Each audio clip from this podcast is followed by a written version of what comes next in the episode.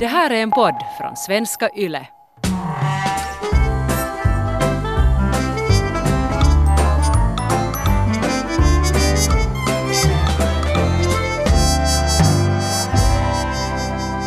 Vivi, om du skulle få beskriva din skoltid med tre ord, så vilka skulle de tre orden vara? svår, dramatisk vänskap. Ganska beskrivande ord. Du lyssnar på podden Min galna mamma och det är jag som är mamman. Vad var det som var det värsta? Eh, Jag får inte säga lärarna så jag måste säga någonting annat. Um, det har ju dragit ner en självförtroende ganska mycket. Mm. Och, det, och, det, och det var just det som var så smärtsamt för mig som mamma att märka. Att jag har tre alldeles fantastiska barn. De är vackra, de är begåvade, de är intelligenta, eh, fantasifulla, har sinne för humor. Och, och, och på dagis så gick det ju bra för er. Eh, ni hade härliga kreativa dagistanter och, och det var roliga tider och det kom bara positiv feedback alltid från dagis. Och sen så fort ni började gå i skola så kom det bara skit.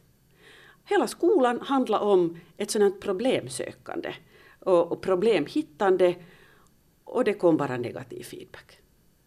Ja, och för det är också någonting som man inte alltid är säker att är det, är det demonerna i sitt egna huvud eller just att hur mycket kritik fick man egentligen eller hur jobbig var jag egentligen? Att var det kanske till och med mer mitt fel? Men det verkar som att du har nog fått en hel del dålig kritik från, från dem också. Mm. Säkert ibland eh, var det ju befogat om du hade stört för mycket på lektionerna eh, och om, om du tog för mycket plats och inte eh, beakta andra. Men, men det sättet som man framförallt i högstadiet knäckte hela dig, så det var hemskt. Men det är också något som du alltid säger att, att högstadiet knäckte mig och att de mobbade mig på högstadiet och allt sånt här. Och det är ju inte alls hur jag ser det själv. Du säger ju alltid bara att de knäckte er och åh, förstörde era självförtroenden och vad, vad är det liksom? Men var det inte så att, att, du någon gång, att, att ni någon gång utsattes för sådana här inkvisitioner där det var flera olika lärare i rad och ni skulle ensamma stå framför de här lärarna och höra uh, hur jobbiga ni är? Alltså, för att vara helt ärlig så jag minns inte så mycket från högstadiet. Och, och det är ganska mycket som jag har liksom filtrerat bort i hjärnan, att jag har jättesvårt att, att, att minnas saker. Dels på grund av min depression på sjuan. Så jag tror att, och just för att det var ganska jobbigt på högstadiet för mig, så jag tror att, att som en sorts defensmekanism har min hjärna liksom rensa bort ganska mycket som jag inte minns.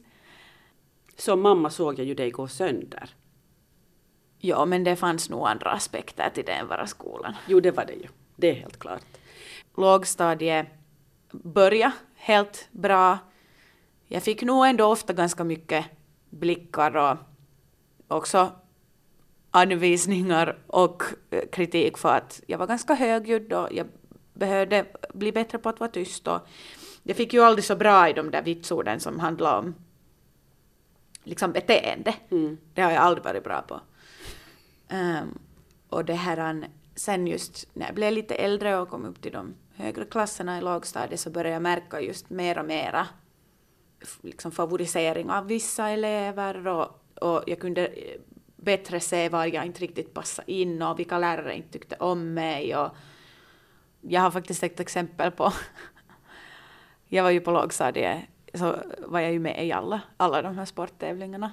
Jag vet inte, jag tyckte om det och det var väl trevligt att testa något nytt och så här community-känsla. Det var ett år som jag hade skippat en sån här innebandyturnering för att jag var inte bra på innebandy och det var inte riktigt min grej. Så det var då när vi hade börjat få siffror som vitsord. Så jag hade ju tänkt mig ett ganska högt vitsord. Och så kom jag tillbaka med högt, men jag hade en åtta. Jag undrar vad det här berodde på, för det var liksom många som hade fått nior och Det fanns väl en staka som hade fått tior. Och så fick jag höra av min bästa kompis då och min bästa kompis ännu nu att, att hon hade fått en nia. Och hon hade inte varit med på en enda tävling. Vi gick in till, till läraren och sa att hej, det här är orättvist, att jag borde få en nia. Då sa läraren att, att varför du fick en åtta, varför att du inte var med på alla tävlingar.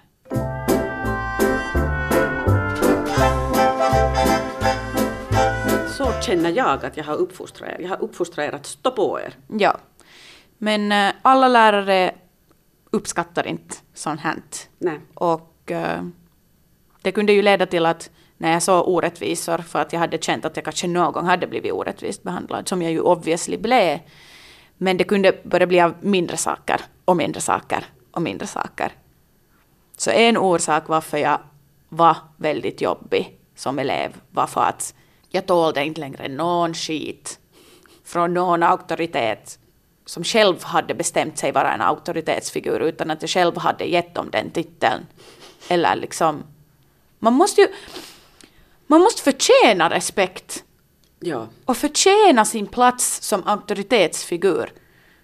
Men det kan också vara så att jag har ju lite auktoritetsproblem, så därför har jag den här synen. Mm. Men det där känner jag nog Så jag börjar ju liksom... Jag börjar ju därför också attackera lärare, vara mycket hög, högljuddare. Och jag kunde så här... Jag kunde lite jämähtä. Mm. Sådär att, nej men nu går vi inte vidare ända tills det här är resolved. Och alla lärare var ju bara sådär att ut. Jag var jättebesvärlig på högstadiet. Jag kunde ifrågasätta lärarens handlingar och varför valde du att säga så? Varför måste vi alltid göra så här när ni inte följer det här? Vä väldigt mycket sådant. Och det är ju inte så uppskattat. Och just att när lärare visste att, att om jag nu börjar igen, om vi, vi nu börjar igen så då, då har vi inte tid för utbildningen. Mm. Och jag tror att det var, det var det också som många lärare kände, att jag, jag tog bort av andra människors inlärning. Mm. Och, det, och det är ju aldrig okej. Okay. För jag tänkte ju bara att jag jobbar för något bättre. Liksom. Jag tänkte ju alltid att, att äh, mina barn ska uppfostras på det viset. Att de tänker själva och de lyder inte auktoriteter om auktoriteterna har fel.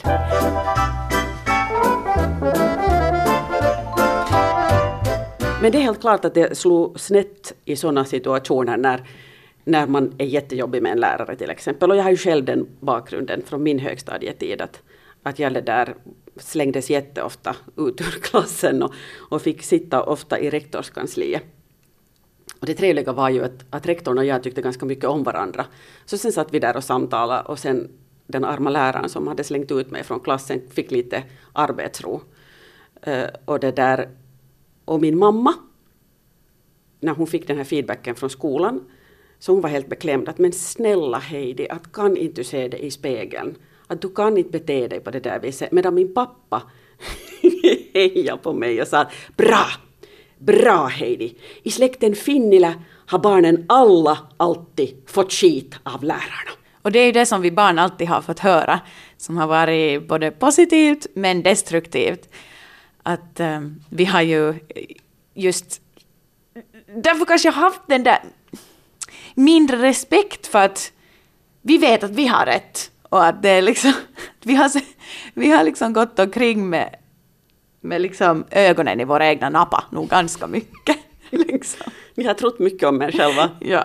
För hur skulle jag ha gjort det? För att jag tycker att, att, att självförtroende är ju aldrig fel det är ju liksom, och, det är aldrig fel det där att man vågar stå upp och försvara de svaga till exempel. Ja, nej det är ju, det är ju bara bra. Men det liksom försvinner lite när, när man sen blir på någon slags sådär rättvisans aktivist där i skolan och, och för att man är ju dum i huvudet så man koncentrerar ju sig på onödiga saker. Mm. Klart att man gick emot om någon mobba eller någonting sånt här men just sådär att det, det gick liksom lite för långt och jag förstår det. Att, mm. att jag gick för långt med så onödiga saker som att jag försökte typ kämpa för en rökruta som är bara sådär att uh, gå ja, hem. No, det var nog faktiskt onödigt. Det att man är tonåring, det innebär att man på något vis har kommit till en sån nivå i livet att det man säger, har betydelse och det man säger kan till och med skada någon. Men ens emotiva utveckling har inte ännu nått så långt att man liksom skulle känna medkänsla med de här arma lärarna som får utstå ens attacker. Men samtidigt så tycker man ju att alla högstadielärare är ju, har fått en utbildning och, och, de har säkert fått höra det här också. Så, så, så de borde kanske på något vis lära sig att hantera det här bättre. För inte hade du ju problem med alla lärare. För det hade jag till exempel inte jag. Jag hade under min högstadietid så hade jag också helt härliga lärare som mm. bar upp mig. Som jag gillade jättemycket och som också gillade mig för att jag, jag var så crazy. Jag hade oftast lättare med lärare som hade varit lärare länge. Och själv var ganska sådär sociala och lite humoristiska och så här.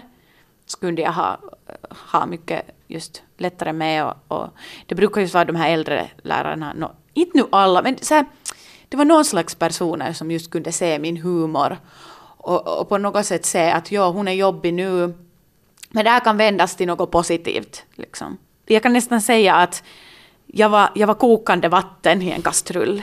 Och sen, sen kunde jag till och med smälla av den där kastrullocket liksom, och sen fortsätta koka över. Att, att istället för att bara liksom, lugna ner mig så... Alltså det var...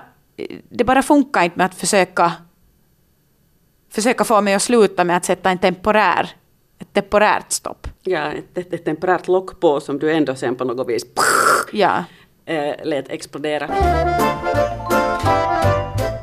Men det är ju det där som på något vis är det bästa och det värsta med grundskolan. Att alla har rätt att få utbildning och det är jätteviktigt att vi har en grundskola där alla barn får gå i gratis. Och, och för lärarna är det ju ett enormt dilemma det här att, att se var och en som en individ och, och, kunna undervisa också i de situationerna där det finns alltid någon på klassen som bara bråkar och stör. Man ska inte ta andra människors beteende personligt om det inte är riktat mot dem. Och just Talar du nu till dig själv eller till lärarna? Tala till mig själv och lärarna och mm. till alla. Att det är på det sättet vi utmanar oss själva. Är att ta oss själva bort från bilden och se den liksom, helheten att lärare förstår sen inte om livliga Vivi kommer och säger att varför måste vi göra alltid så här när ni ändå beter er så där? Och, och då tar de det som en personlig attack fast det egentligen är bara jag mot auktoriteter som försöker på något sätt få dem ifrågasätta. Jag har blivit jätteorättvist behandlad och det minns jag. Jag har många exempel på, på när jag har fått sämre vitsord och när inte lärare har lyssnat på mig när jag har haft riktiga problem man fick ju uppförandevitsord och det har alltid funnits uppförandevitsord. Och det fick jag ju alltid sådär nöjaktigt, eller sju år. Liksom alltid eh, så här låga, låga vitsord för att lärare tyckte alltid jag var så jobbiga. Och I grundskolan så kommer det ju också mycket mer, ditt vitsord handlar också jättemycket att göra med din personlighet. Um, så det var ju också att jag, jag visste ju att, att jag kommer alltid få sämre vitsord i några ämnen för att läraren och jag inte matchar. Eller det har inte ens med mina prestationer att göra utan jag kunde till och med ha presterat bra men fick sämre vitsord för att jag var just för högljudd och tog för mycket plats. I finska utbildningen, jag, jag gick på den här, jag började ju med, med svår finska, den här för modersmålstalande. Ja, det får ju helt åt helvete och läraren hatade mig, jag hatade henne. Jag fick fyra och uh, jag bytte sen till den här um, um, finska som andraspråk. Och då fick jag till och med något prov eller förhör, nio minus.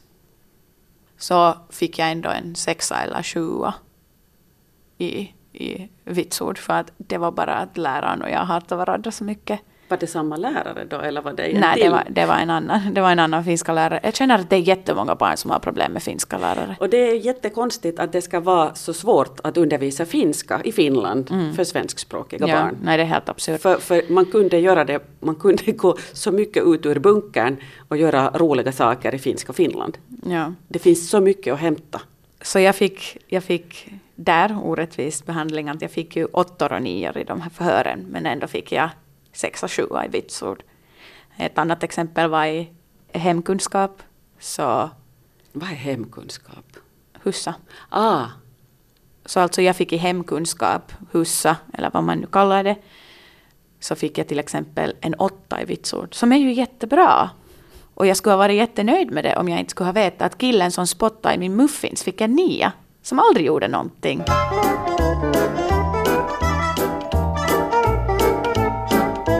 Och det är det som är så konstigt sen för när man kommer till andra stadier så det, gäller, det, det har inte med din personlighet riktigt mer att göra. Mm. Man brukar se det på bara dina akademiska framgångar och vad du gör och hur du gör ditt arbete. Och det är ju det som är det värsta med, med grundskolan, är ju att det är de vitsord som du eventuellt har fått genom orättvis bedömning som på något vis ehm, Diktera din framtid. Exakt. Och så gick det för dig. Att när du skulle till andra stadiet så hade du ingen chans att komma in i något som helst gymnasium. I Helsingfors. Ja.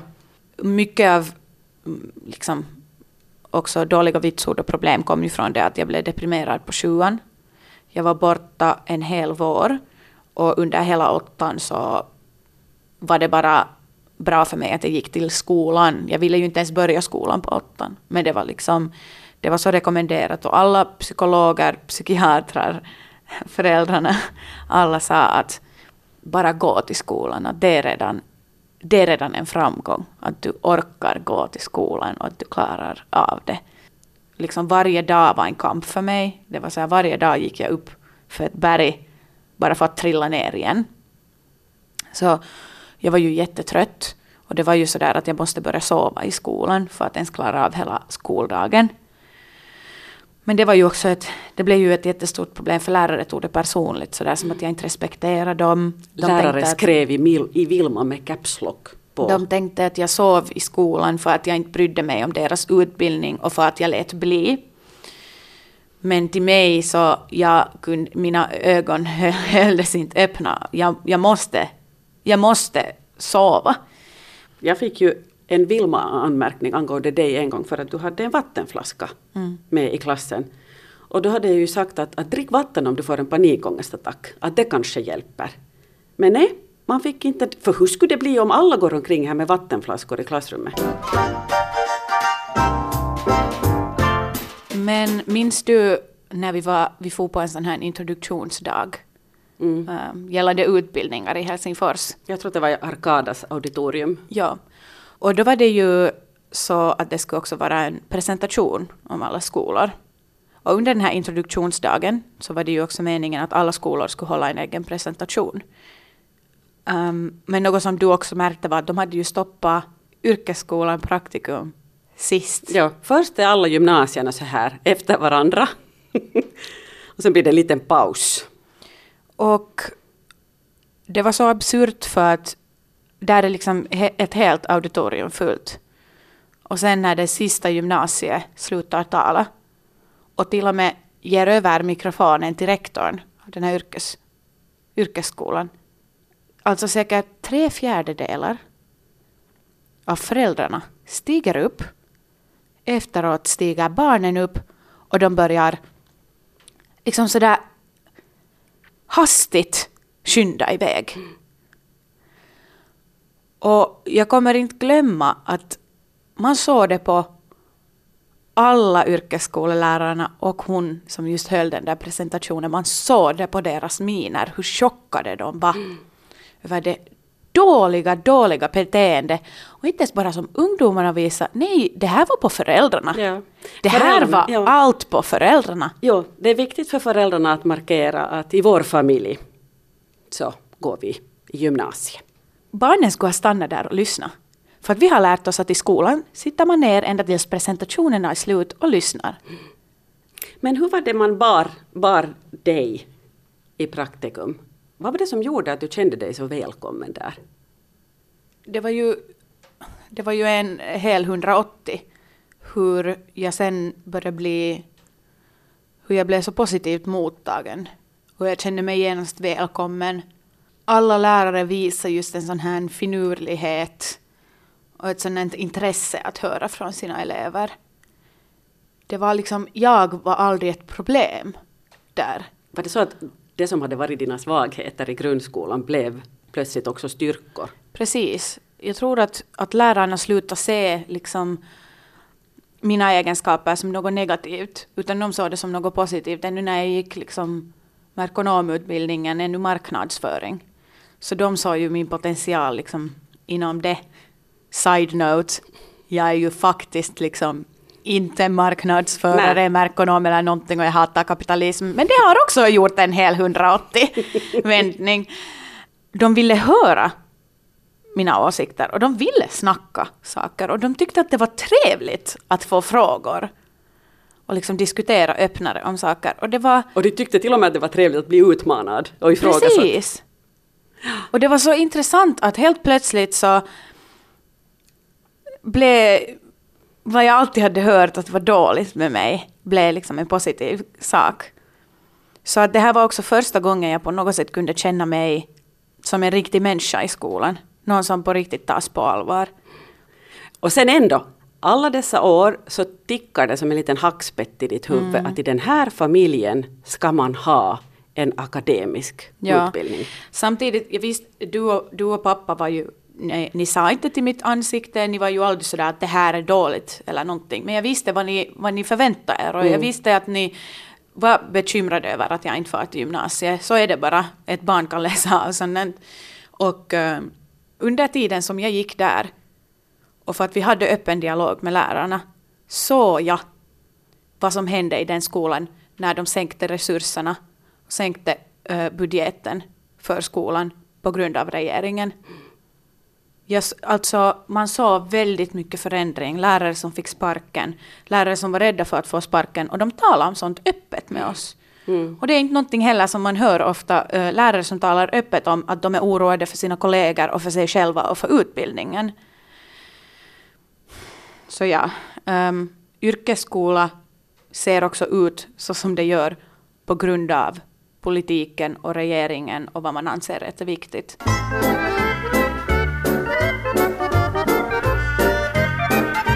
I ditt fall så ledde det ju det här att du blev merkonom från en yrkesskola, det ledde ju inte till att dörren till akademiska studier skulle ha varit stängd.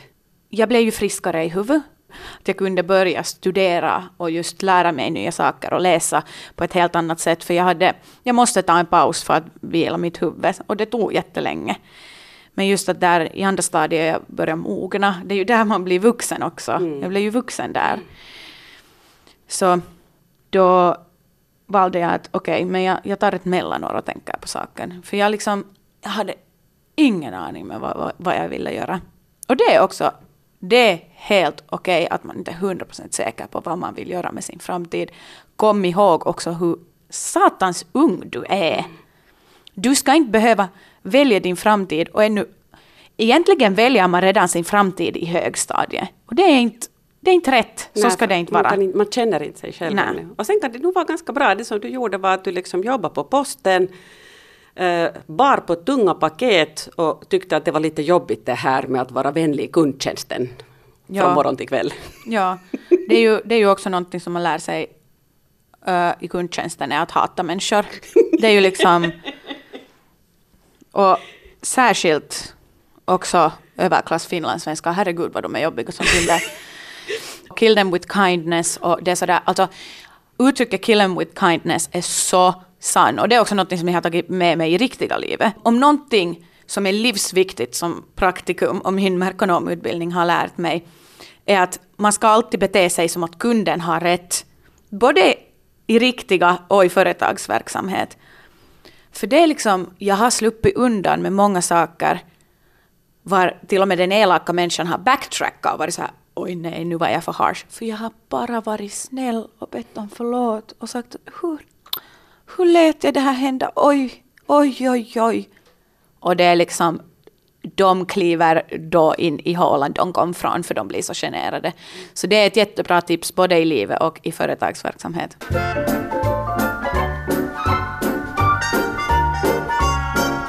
Och så måste jag ta ett av de mest skrämmande stegen i mitt liv söka in till universitet med en yrkesutbildning var jag inte ens vet hur man skriver en essä. Så jag började egentligen från noll. Och jag måste säga att jag var helt superimponerad sen när ni läste tillsammans. Ni var ju ett covergäng som sökte in tillsammans. Och, och det där, och när jag kom hem från jobbet så satt ni där i vardagsrummet och diskuterade och debatterade mycket engagerat deliberativ demokrati. Och jag kom hem och var så att va? Vad betyder det? Jag hade ju ingen aning vad det betydde. Det var ju mina kompisar som hade gått gymnasiet som måste förklara till mig. Och, och sen liksom när jag förstod det i layman's terms så var jag så här, ah, okej, okay, att ja, jag kan snacka om det här, för det här är ju som vi har snackat om i familjen. Jag har bara aldrig haft den här akademiska tvisten mm. till det. Vi hade ingen term Och jag tycker ändå att, att det är också en av mina styrkor, att jag kan se förbi den här elitistiska akademiska delen var man just skriver sådana texter bara för att vissa grupper förstår. Ja, för det är jätteexkluderande. För, och det kommer jag ihåg också för jag läste ju sen alla de där artiklarna som de hade till inträdesprovet. Och, det där, och, och jag tyckte att äh, det här är ju inte ens liksom flytande trevlig svenska. Att varför måste det vara så klumpig svenska? Att varför kan man inte skriva äh, litterärt? Ha, mm. ett, liksom, ha ett gott berättargrepp? Äh, att, att varför måste man bara liksom ha en massa jättesvåra termer på rad efter varandra? Mm. För då blir det ju exploderande. Alla kan inte, har inte någon chans att förstå vad det handlar om. Ja. Och jag skulle inte ha haft en chans att förstå vad det handlar om om jag inte skulle ha haft mina kompisar som sökte samtidigt eller om jag inte skulle kunna snacka med dig om det. No, och Google. Och Google. Jag fortsätter jobba på posten och får sen veta någon gång i mitten av sommaren att, att vad situationen var. Jag är på väg hem.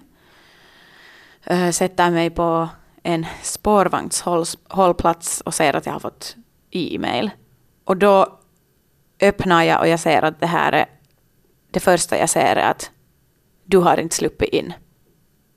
Och, och jag var sådär, samtidigt som mitt hjärta lite krossades var jag så att, no, men klart det, visste det. Så läser jag lite noggrannare. Och jag liksom, för jag tog bort telefonen, lät det vara i no, en, två minuter och bara var Öppnar det där meddelandet igen och ser att ah, men det här var den här utbildningen som jag inte ens skrev inträdesprov till, för det finns två olika på mm. Sossokom. Säger att ah, men jag har ett annat meddelande. Så öppnar jag. Och jag såg en tumme upp och det stod att jag hade blivit beviljad en studieplats. Och jag minns att jag bara sitter på den där spårvagnshållplatsen och börjar gråta. För det var en sån här chockblandad glädje och skräck. Och jag visste inte riktigt vad jag skulle göra. Men jag tror jag ringde dig, minns du? Ja. Minns du hur det var? Mm. Var du en chockad? Jag blev bara så otroligt lycklig och glad. Det, det bara liksom helt sådär hoppa i hela min kropp och själ. Och, och det var så rättvist, för du hade jobbat så hårt. Och du var så värd den platsen. Tänk om ännu en till smäll. Ja. Din utbildning där på praktikum så räknas inte i svenska. Det räknas inte som att bevisa att du har svenska som modersmål. Du Nej, borde ha gått ens, gymnasium. inte ens svenska som modersmål, utan nu var det ju ganska obvious att jag hade det som modersmål. Men alltså språkkraven räckte inte till. Ah. Så jag hade till och med gått en gymnasiekurs av modersmål. Mm, där. Ja, men det räckte inte. Igenom. Så sa de att okej, okay, men bara du kan bevisa från ditt högstadiebetyg att du har liksom gått svenska eller bara visa betyget. Så det räcker till språkkraven. Så min andra stadiets utbildning räckte inte till språkkraven, men grundskolan gjorde det. Mm. Från grundskola som inte längre fanns och som inte längre hade något betyg sparade. Och ditt betyg kommer jag ihåg hur du rev sönder för att det var så sjukt dåliga vitsord. Jag måste till slut från en notarie från magistraten få liksom den där officiella kopiastämpeln så att jag kunde lämna in mitt fucking högstadievitsord.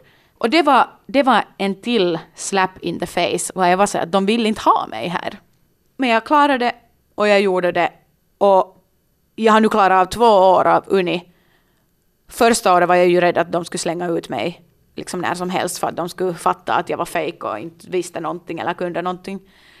Någonting som också störde mig var att att det fanns en sån där konstant liksom, ifrågasättning och, och just här nästan halvtvingande att no, men gå nu på de här gymnasieinträdesförhören. Eller no, men, men sök dit till skolan som är mycket längre bort. Eller någonting. Det liksom kom också från familjen en sån där att no, men försök en slippa till gymnasiet. När jag visste att jag inte hade de betygen som räckte. Att det, var, det var också som att jag fick hemifrån en sån där, nu måste du pusha på ännu hårdare för att slippa in till gymnasiet som du ändå kommer hata och gå in i väggen från. Så det var också där var jag tog mitt egna beslut. Var det liksom mitt val av andra stadiet var helt mitt eget beslut. Och jag fick en sån här frihetskänsla var jag var sådär att nu får jag bestämma över mig själv. Och nu vill jag visa de här jävlarna, sorry, du hör också till de jävlarna mamma, Mm. att det här kommer jag fixa, det här kommer jag göra bra. Så jag bestämde att jag får på den här yrkesutbildningen och fuck you all som orkar säga någonting åt det eller leka på något sätt bättre på er high horse gymnasieutbildning för att summan av kardemumman så är din utbildning inte din identitet. Nej, det är det ju inte alls. Men, Och det är inte ditt intellekt och det är inte vad som gör dig till du. nej. Så bara du gör det vad du vill i stunden kommer vara bäst för dig. Det är för jag absolut vet det viktigaste. att jag skulle, alltså jag skulle ha gått sönder i gymnasiet. Men jag är nog jättelycklig över att du studerar på universitetet. Jag säger åt alla. Min dotter Vivi Westerinen som studerar kommunikation och media på universitetet i Helsingfors.